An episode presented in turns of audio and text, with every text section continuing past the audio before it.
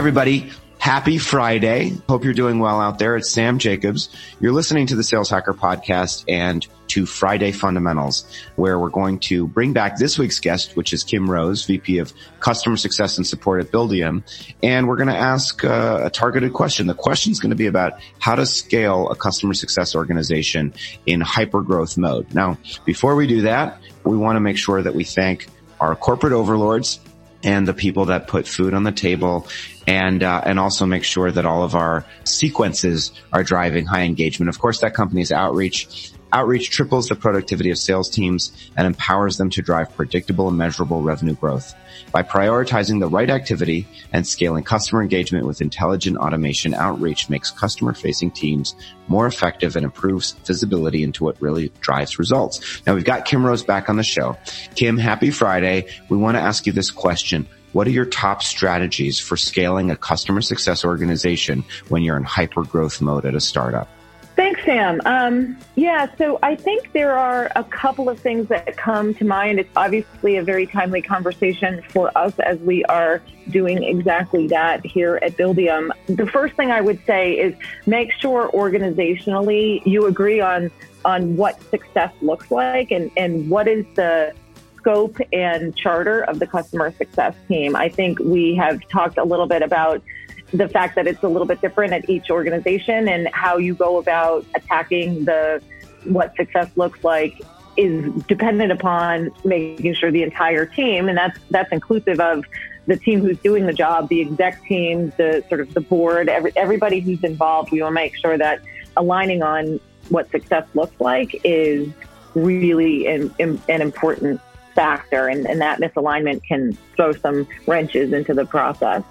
The second thing I would say is the most important cross functional bit is staying aligned across product, sales, and marketing and and really doing that to ensure that the voice of customer isn't lost. I think we spend a lot of time talking about our voice of customer, and what I mean by that is what is what's the feedback that we're getting from our customers? Are we continuing to build in the right direction? Are we continuing to draw in customers who will ultimately be successful? So, building a voice of customer program that aligns sales, marketing, and product with the customer success and customer facing organization is really, really critical.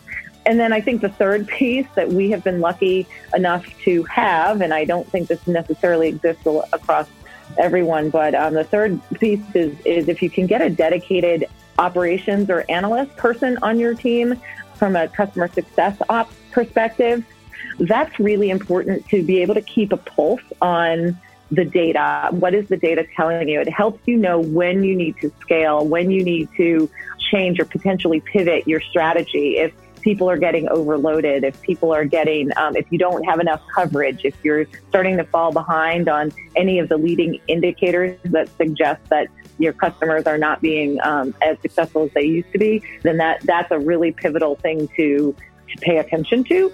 And so for us, we have a dedicated ops analyst, and he is crucial to making sure we know when to scale and when to add and when to add more folks or when to pivot directions on strategy for how to handle it. When are we ready to bring in tech to help automate processes? And so the, those are sort of my top three that have been really top of mind lately.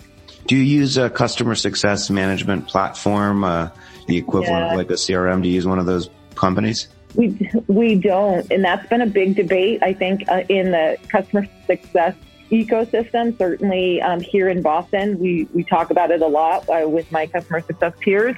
We have built out all of our processes within Salesforce.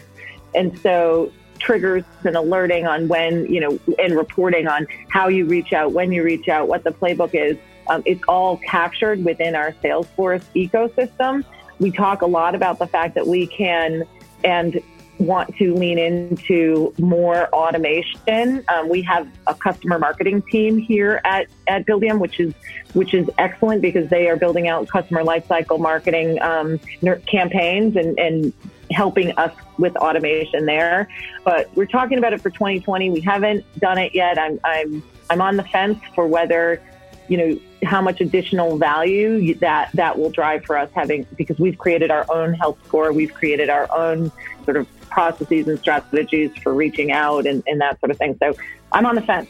If anybody has a a position uh, on that, I'm, I'm happy to, to talk about it. Well, I'm sure the CEOs of the companies that build those platforms have a big position on it. um, Kim, it's been fantastic having you on the show this week. So thank you so much. Remind us of your email address if people want to reach out to you.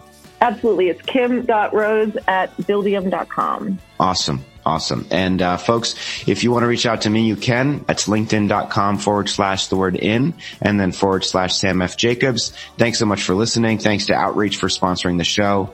And we will talk to you next time. Thanks, Sam.